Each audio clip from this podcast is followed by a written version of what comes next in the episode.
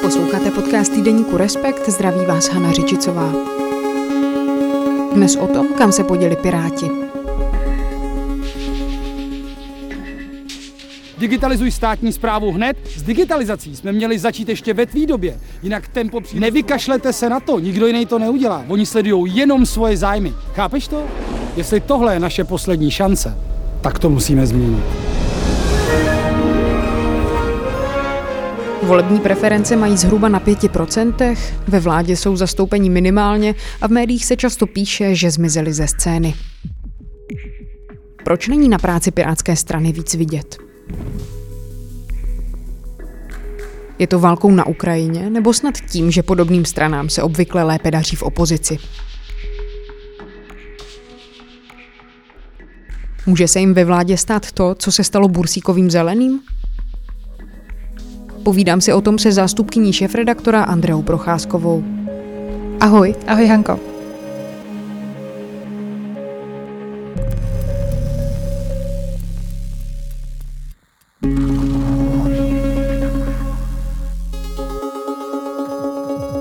Kde jsou Piráti?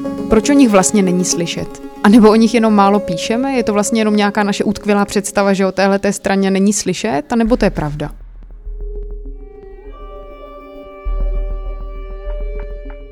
Kde jsou Piráti, to je dobrá otázka. Myslím, že si ji neklademe jenom my, ale kladou si ji také Piráti.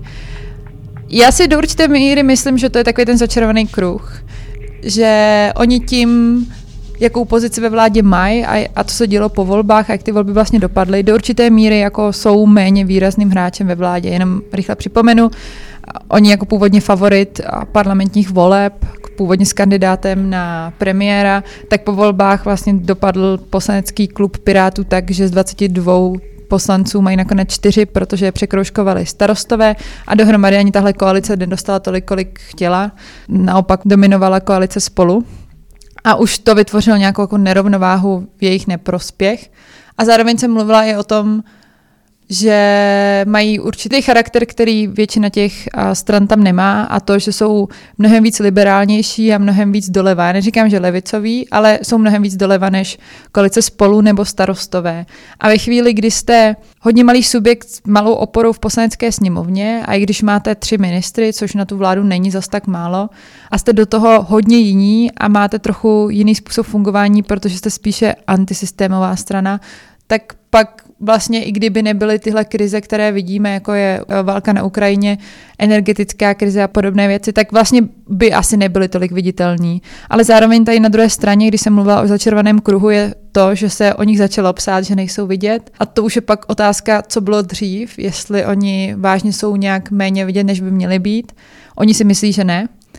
A nebo doopravdy nejsou vidět. Každopádně jediný jako relevantní zdroj dat jsou průzkumy veřejného mínění, které jim momentálně dávají, kdyby kandidovali sami, okolo 5%, což je hodně málo, nedostali by se možná ani do sněmovny. Co to pro tu stranu znamená, že by se teď třeba ani nedostala do sněmovny? K tomu se určitě ještě dostaneme. Stejně tak si trošku probereme, co to je vůbec za stranu, co jsou za stranu Pirátské strany. Ale jenom bych se trošku ještě zastavila u toho, co právě říkáš, protože mě nějak z toho, co pozoruju u Pirátů, připadá, že jsou teď ve vládě v pozici takových politických uklízečů, že spíš tak nějak jako uhlazují, že se ani nedostávají k tomu, aby třeba přišli s nějakými tématy a pokud už třeba s něčím přijdou, tak se to obvykle, což je asi pravděpodobně normální, přisoudí vládě jako celku a ne Pirátské straně. Máš taky ten pocit? Já bych asi nesouhlasila s tím, že jsou vládními uklízeči. Do určité míry to, jak funguje ta pětikoalice, to znamená, že mají jednání na úrovni předsedů 5 stran, musí se vždy shodnout, pak mají vlastně jednání na úrovni expertů všech 5 stran na daná témata, takže na sociální politiku, na zahraniční politiku, cokoliv si vlastně představíte a musí tam panovat nějaká shoda, tak oni do určité míry mají stejný vliv, jako ty ostatní 4 koaliční partneři. Ale pak je tady jako ta druhá úroveň a to není ta programová a prosazování návrhů, ale ta politická a ta viditelnost a schopnost vlastně vzít si některá ta témata pod sebe a říct, to jsou pirátská témata. A to je těžší, když jste ve vládě, kdy má jedna strana, která je poměrně silná, zažívá úspěch, který dlouho nezažívala, což je ODS, má premiéra, ministra financí, ministryni obrany v době války na Ukrajině a v tu chvíli už je to jako jiné mocenské rozložení, je mnohem těžší podle mě jako říkat si, my tady prosazujeme tohle a támhleto. Je to krásně vidět třeba na takových těch typických pirátských tématech, který dneska stojí. Oni to samozřejmě jsou jejich témata, ale třeba v době opoziční, kdy oni byli v minulém volebním období poměrně jako hlasitou a konstruktivní opozicí, tak to fungovalo tak, že ten celý poslanecký klub, kterých tehdy bylo 22 lidí, tak si rozdělil ty témata, chodil na ty tiskovky, hodně o tom mluvil, vlastně nabízel se médiím, byli hodně slyšet. No a dneska jsou součástí nějakého vládního celku a musí v tom hledat nějakou svoji polohu. Vlastně nemůžou takhle křičet veřejně, protože by křičili proti vlastní vládě, proti vlastnímu programovému prohlášení, takže ty neshody se řeší uvnitř té vlády a pak to prezentuje prostě často premiér a i když to neprezentuje, tak všichni si nakonec řeknou, ty, kteří to nesledují úplně detailně, což je prostě většina lidí a je to úplně v pořádku, tak si řeknou, no jo, tak to je vládní zásluha a vláda je vlastně Petr Fiala ODS.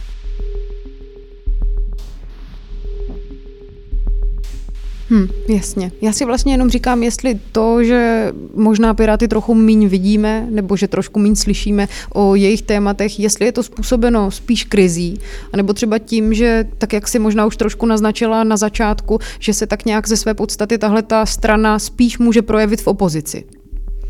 To je dobrá otázka. Myslím, že to uvidíme v následujících letech, ať už vlastně zůstanou ve vládě, nebo poté vlastně třeba znova se vrátí do té opoziční role.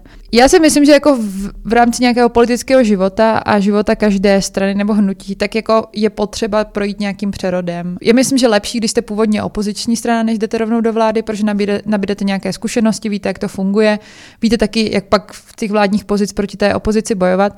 Ale jako stejně to bude jiná pozice, když přijdete do té vlády, zvlášť když jako jdete do vlády, kde jako už od začátku víte, že budete trochu menšinoví, že ty vaše názory jsou menšinové, že jste se dohodli, že tyhle témata, na kterých se nedohodnete, se vlastně jako řešit nebudou a vy si to máte jako dělat postranní cestou, ale v tu chvíli máte 4 poslance, což je mnohem těžší. Takže si myslím, že Piráti klidně můžou být vládní stranou, klidně dlouhodobě vládní stranou, ale musí si projít nějakou vnitřní diskuzí nad tím, jakou chtějí být vládní stranou. Momentálně působí hodně submisivně. Já když jsem se bavila s členy Pirátské strany, ať už vlastně na těch ministerských postech, ale třeba členská základna, třeba i nějaký experti na ministerstvech a v těch jejich skupinách odborných, tak oni říkají, že momentálně tam takový jako ne respekt, ale určitá jako obava z křehkosti toho, co si vlastně domluvili v té pětikoalici a že hledají tu míru, jak moc tlačit nad svoje body, aby prošly. Protože zatím, a to tam popisuje třeba Jakub Michálek, šéf poslaneckého klubu, tak ODS a tedy i koalice Spolu má takový přístup toho, že nechtějí si úplně všechny znepřátelit a mají pocit, že když se budou s ní snažit dohodnout, ať už s Pražským hradem, s opozicí, hnutí ANO především, tak to bude snadněji, ale ukazuje se, že, nebo aspoň Piráti tak vnímají, že tak spíše nebude, protože, jak vidíme, od ledna sněmovna je zablokovaná obstrukcemi. Zákony, které vlastně Piráti by asi propagovali za své zákony, jako je zákon o střetu zájmů, tak, aby byl zpřísněný a platil i na skutečné majitele, jako je Andrej Babiš, který by neměli nakonec vlastnit ty média, třeba v době prezidentské kampaně, nebo korespondenční volba, z čehož by Piráti těžili asi nejvíc té současné vlády, nebo třeba reforma jednacího řádu, aby vůbec ta sněmovna mohla nějak fungovat. Tak to všechno stojí, vláda to pořád odkládá dál, i když má jasnou většinu a nechce to prosazovat na sílu.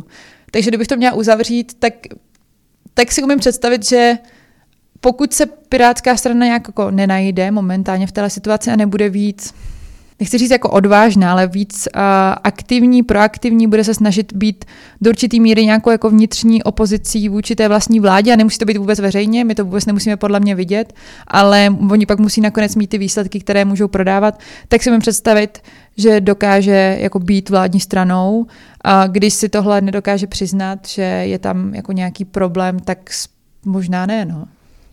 Ono docela často ve veřejném prostoru zaznívá takové to, že se jim děje prakticky totéž, co se dělo straně zelených pod vedením Martina Bursíka před několika lety, kdy se dostali zkrátka do vlády a potom už o té straně nebylo vůbec slyšet zase pár let. Jsou tam stejné věci i podobné věci. A ty podobnosti vidím v tom, že tehdy zelení vstupovali do vlády ODS a KDU, takže rozhodně jako pravicové vlády. Oni byli vždycky jako liberálně zaměřený, čas byla i hodně jako levicová, progresivní. A šlo o to, že oproti třeba Pirátům, tak oni měli velkou výhodu toho, že měli výrazné osobnosti na poměrně důležitých ministerstvech, a to byl Martin Bursík na ministerstvu pro životní prostředí, Karel Schwarzenberg na ministerstvu zahraničních věcí, Ondřej Liška na ministerstvu školství. A v tu chvíli jako je to trochu jiná partie, než když máte hodně složité ministerstvo pro místní rozvoj, na který vlastně můžete házet všechny problémy, které dneska máme od bydlení po nefungující úřady až po to, že nejsme schopni jako stát digitalizovat většinu služeb. Když máte ministerstvo zahraničí, který momentálně jako je samozřejmě důležité z hlediska mezinárodního dění, ale nemá moc jako silových pák a zároveň nejste moc silný aktér na té české domácí scéně, protože prostě vaše agenda je zahraničí a zároveň zahraničí tak trochu spadá i pod premiéra. Nebo pak máte ministra pro legislativu, což je takový úřednický post. A to si myslím, že je také jiné, a jiné je také to, a tam, kde se to může ukázat, že to je i osud Pirátské strany. Samozřejmě, že zelení se hodně odkopali nějakým vnitrostranickým konfliktem, kdy část té strany byli velcí podporovatelé té vládní spolupráce a část poměrně hlasitá, právě tam mnohem levicovější, byli odpůrci. Což také vidíme, že v Pirátské straně je určité křídlo, které momentálně dneska jako nekřičí, není zas tak výrazné. Myslím, že do určité míry říkají, teď to zkusíme, uvidíme, jak to půjde, možná pak se začneme ozývat, ale taky to není vyloučené, že nakonec by mohl Pirátům uškodit nějaký vnitrostranický konflikt, zvlášť když mají otevřené Pirátské fórum. Takže uvidíme. Já si do určité míry myslím, že ty podobnosti tam můžou být, a kdybych byla Piráty, tak trochu zkoumám, co se tedy stalo špatně a jak tomu zabránit. Ty jsi na začátku popsala Piráty a setkáváme se s tím často jako nějakou antisystémovou stranu. Můžeš trošku nastínit, co vlastně třeba Piráti u nás znamenají jako strana, nebo jak vlastně tyhle ty strany fungují, ty pirátské v zahraničí? Antisystémová bez negativní konotace, to bych chtěla dodat, ono to nemusí být samo o sobě jen jako negativní nálepka. A pirátské strany ve světě je jich několik. Jediná česká pirátská strana je v parlamentu, vlastně dotáhla to jako nejdál, je vlastně brána momentálně jako seriózní strana. Určitě si všichni pamatujeme, jak se volilo na školách, nebo někteří z nás určitě, a Pirátská strana se volila, když jste chtěli vlastně jako si z toho trochu udělat srandu, tak to, co oni udělají za posledních 10 let s tou stranou, je vlastně jako neskutečné, dotáhnout jí do vlády a vlastně mít reálně jako vliv na to, co se tady děje, to vlastně nikdo z pirátských stran ve světě nezná. A čím to je? Je to víc, že je ta česká pirátská strana nějakým způsobem konsenzuálnější, nebo čím to vlastně je? Myslím si, že leží víc mainstreamu a že to trochu dokázala potlačit některá ta okrajová témata, která mohou být samozřejmě důležitá pro některé lidi, jako je legalizace marihuany, jako jsou nějaké jako společenské otázky, které je dobře, že někdo řeší, ale zároveň to úplně jako průměrného voliče nezajímá nebo nemají pocit, že to je to hlavní téma. A zároveň se dokázali vybudovat velkou jako expertízu na spoustu otázek, mají ty experty a vlastně nelze je nebrat jinak než seriózně, protože oni se k tomu během celé doby v parlamentu vyjadřovali jako velmi odborně, dělali jako super opozici, myslím, že na tom panuje shoda. A takže si myslím, že tohle je taky jako jeden z těch faktorů, proč měli úspěch. A do určité míry to je asi osoba Ivana Bartoše, který, ačkoliv můžeme říkat, že nemá úplně typický vzhled na českého politika, když se bavíme třeba právě o těch dredech, což byla jako dlouhá diskuse před těmi volbami, trochu vlastně jako irelevantní, ale prostě byla, tak dokázal nějakým způsobem najít koaliční partnery a vybudovat si to jméno na politické scéně.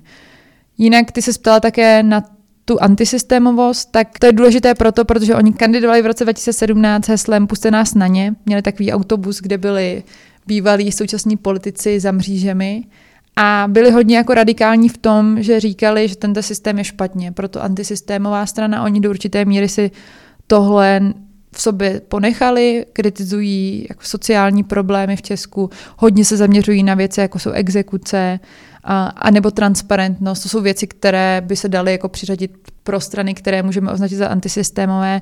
Myslím, že dneska jsou mnohem víc umírnění, aspoň navenek. To neznamená, že nakonec třeba nenajdou i nějakou polohu v té vládě, kdy tady to budou moc využít i proto, aby se prosadily nějaké věci, které oni mají pocit, že by měly být. No jasně, a tohle to jsme tady vlastně řešili i krátce po volbách, jestli jim nějak neublížilo, anebo teď se tady nabízí otázka, jestli soustavně neubližuje, že jsou pro některé dost nečitelní, že zkrátka s heslem pustíte nás na ně určitě oslovili docela dost lidí, ale od té doby si oblékli tmavomodrá saka a jsou koaliční partneři koalice Spolu a vytvořili vlastně koalici se Starosty a Nezávislými. Takže si říkám, jestli zkrátka nejdou čím dál víc ke středu a jestli to nemůže třeba jejich voličstvo tak trochu čím dál víc štvát. Já bych řekla, že je problém české politické scény obecně, že tady nemáme příliš čitelných stran a Piráti nejsou výjimkou. A ta nečitelnost může být samozřejmě tady ale způsobena víc mediálně, než možná tím, jaká jsou strana nebo nejsou strana, a to tím, že mají otevřené pirátské fórum, kdy se vytahují vlastně poměrně marginální strany v té straně, marginální hlasy v té straně a pak se prezentují jako hlavní proudy té strany. A to do určité míry ta nečitelnost tomu, tohle do určité míry nečitelnosti nahrává.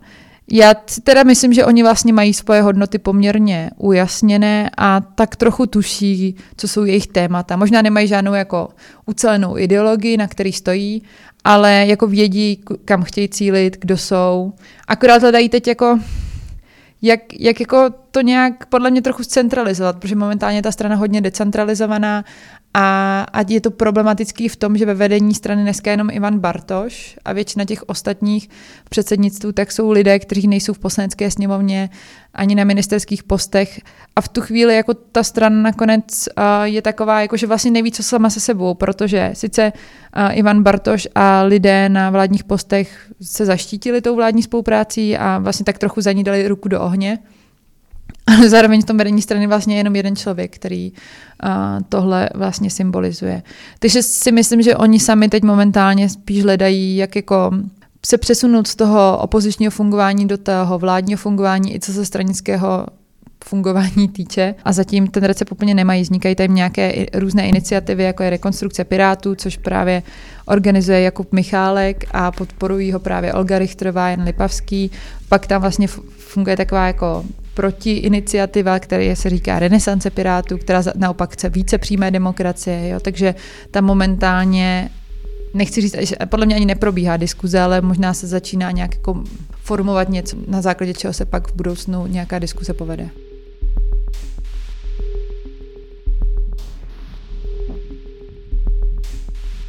A když se na chvilku zastavíme u toho Pirátského fóra, jak to vlastně s ním vypadá? Protože to byla třeba před volbama docela velká aféra.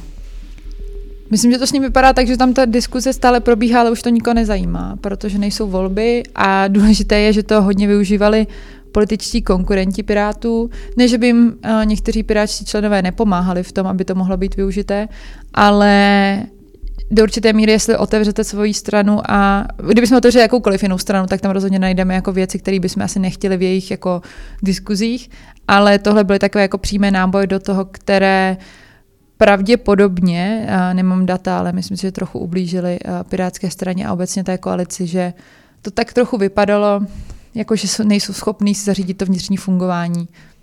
Na co ale data máš, tak to jsou teda rozhodně ta procenta pirátských sympatizantů nebo pirátského voličstva, pirátského elektorátu. Co můžeme vlastně čekat? Dá se to už tak trochu teď nějak říct? Dá se to predikovat, co můžeme čekat od zářijových komunálních voleb?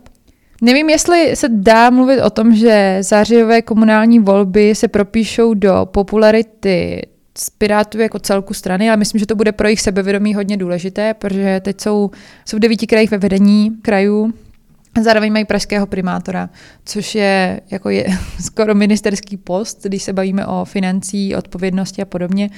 A to, jak budou schopni obhájit potom asi z jejich pohledu a myslím, že z pohledu obecně toho, jak ty volby dopadly, ty debaklu minulého roku, tak to bude důležité i proto, jak moc ta strana se dokáže rychle nakopnout a jestli to náhodou nepoleží mnohem víc. Jinak co se týče těch průzkumů, momentálních 5% pro Piráty je hodně daný asi tou specifičností té situace, kdy se ukazuje, že nejvíc z toho těží ODS, jejíž premiér a předseda strany odjel do Kyjeva a vlastně tak ta vláda jako celek zvládla tu krizi a ruskou válku na Ukrajině jako velmi dobře. To znamená, že i ta část Pirátů ji zvládla velmi dobře. Jen je to přisuzováno spíše té ODS-ce. A ostatní strany na tom nejsou teda o moc lépe. TOP 09 a KDU také na hraně volitelnosti, protože prostě většina voličů teď spíše bude chtít volit toho silnějšího. Ale když jsem se bavila třeba s Martinem Buchtíkem a se šéfem STEMu, tak on říkal, že to je dočasný výkyv a že třeba na podzim už ty čísla můžou být úplně jiná, protože jak dneska třeba hodnotíme pozitivně, nebo voliči hodnotí pozitivně ODS a to, co dělá vláda a tedy ODS, a třeba v mezinárodní situaci, tak pak také na tu vládu můžou začít svalovat všechny ty problémy, do kterých se asi řítíme, ať už jsou to vysoké ceny za potraviny, energie, vlastně cokoliv. Takže nakonec ta viditelnost ODS může i ublížit proto, protože všichni budou říkat, může za to vláda, tím pádem ODS. Jde to tedy nějak zvrátit? Pomůže tomu třeba, nevím, konec aspoň některých krizí třeba, aby ta jejich situace byla trochu lepší? Jak o tom přemýšlejí Piráti, tak přemýšlejí o tom tak, že naopak si myslí, že v některých krizích oni dokážou obstát lépe než někteří jejich koaliční partneři, a to proto, že mají určitou expertízu. Uvidíme, jestli se to jako stane, ale tam je nějaká jako potřeba počkat si na příležitosti, ve kterých jako využijeme ten náš a to, že máme ty lidi a že to vlastně jako umíme. A druhá věc je, že oni očekávají, že budou mít výsledky na ministerstvech. Ať už Ivan Bartoš v oblasti digitalizace a bydlení, což jsou problémy, které jako zajímají spoustu lidí, tak i vlastně jako nějaké ty protikorupční věci. A vlastně, že doufají, že ty voliči nakonec tu jejich práci ocení. Otázkou je, jestli to jako stačí, protože z politické historie víme, že ne vždy to úplně stačí jenom dělat tu práci, je potřeba ji umět také prodávat, což neznamená, že to je důležitější, ale rozhodně to je nezbytná součást. Takže myslím, že teď v Pirátech také přemýšlejí nad tím, jak víc říkat, ano, je to náš ministr, ale je to Pirát. Dá se to hezky pozorovat na ministru zahraničím Janu Lipavském, což je dneska někdo, o kom Piráti říkají, my jsme vidět, my máme ministra zahraničí, on byl v USA, on byl v Evropském parlamentu, on byl tamhle, prostě my máme viditelnou postavu, ale jak se ukazuje, tak je hodnocen poměrně kladně jako ministr zahraničí, ale ne moc lidí se ho spojí s Pirátskou stranou, takže když se kouknete na jeho sociální sítě, tak tam občas jako tak jako jemně, pokud to není přímo jako vyjádření ministerstva zahraničí, jako píše, že to je politika Pirátské strany. Myslím, že o tom přemýšlí jako většina té strany, jak dneska se trochu odlišit od toho, jsme jedna vláda, jeden celek, tak abyste nenarušili to fungování té vlády, ale zároveň jste dokázali strhnout nějakou pozornost a třeba Markéta Pekerová Adamová, když mluví o manželství pro stejnopohlavní páry, pak nestrhávala pozornost na sebe tolik, i když je to téma, které Piráti také třeba dlouhodobě propagují, stejně jako korespondenční volba, stejně jako právě ta změna jednacího řádu. A když se vrátím trochu obloukem na začátek, tak ať se tady o tom nebavíme takhle jenom u stolu. Co na to říkají sami Piráti? Mají oni pocit, že o nich není vůbec slyšet? Na mikrofony mi všichni říkali, že si myslí, že to je jenom nějaká jako mediální zkratka, že vlastně nemají ten pocit, že nejsou vidět, že se koukají na monitoring médií a že tam je spousta rozhovorů a výstupů.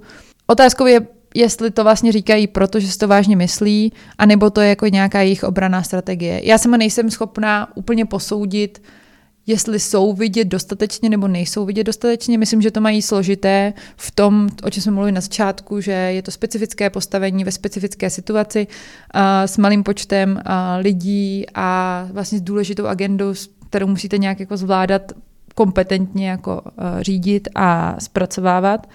Ale myslím, že existuje určitá nervozita uvnitř členské základny, že to není dostatek, že je potřeba se nějak odlišit, že je potřeba si nenechat úplně jako utlačit. A to nemyslím vůbec negativně slova smyslu, ale v tom utlačit v mediálním prostoru tím, že ta vláda musí vždycky vystupovat jednotně a že některé ty kroky, které momentálně při vyjednávání oni třeba dělají jako v rámci těch odborných skupin, v rámci těch předsedů, v rámci té koalice, tak je možno jako potřeba začít dělat veřejně a přemýšlet nad tím, jak říkat, ano, my jsme v té vládě taky a tohle, co prošlo, není zásluha jen ministra Jurečky, jen premiéra Fialy, ale taky jako Pirátů, nebo jenom naše zásluha. Jako to je něco, čím oni se, myslím, teď musí potýkat. Tak ti moc děkuju. Já tak děkuju. To byla zástupkyně šéfredaktora Andrea Procházková. Na stáncích a v trafikách už teď najdete aktuální číslo časopisu a v něm vás čeká třeba velký rozhovor s Gáborem Maté od Petra Třešňáka nebo taky rozsáhlá reportáž o cestě vlakem do Barcelony od Petra Horkého. Naslyšenou příště, Hana Řičicová.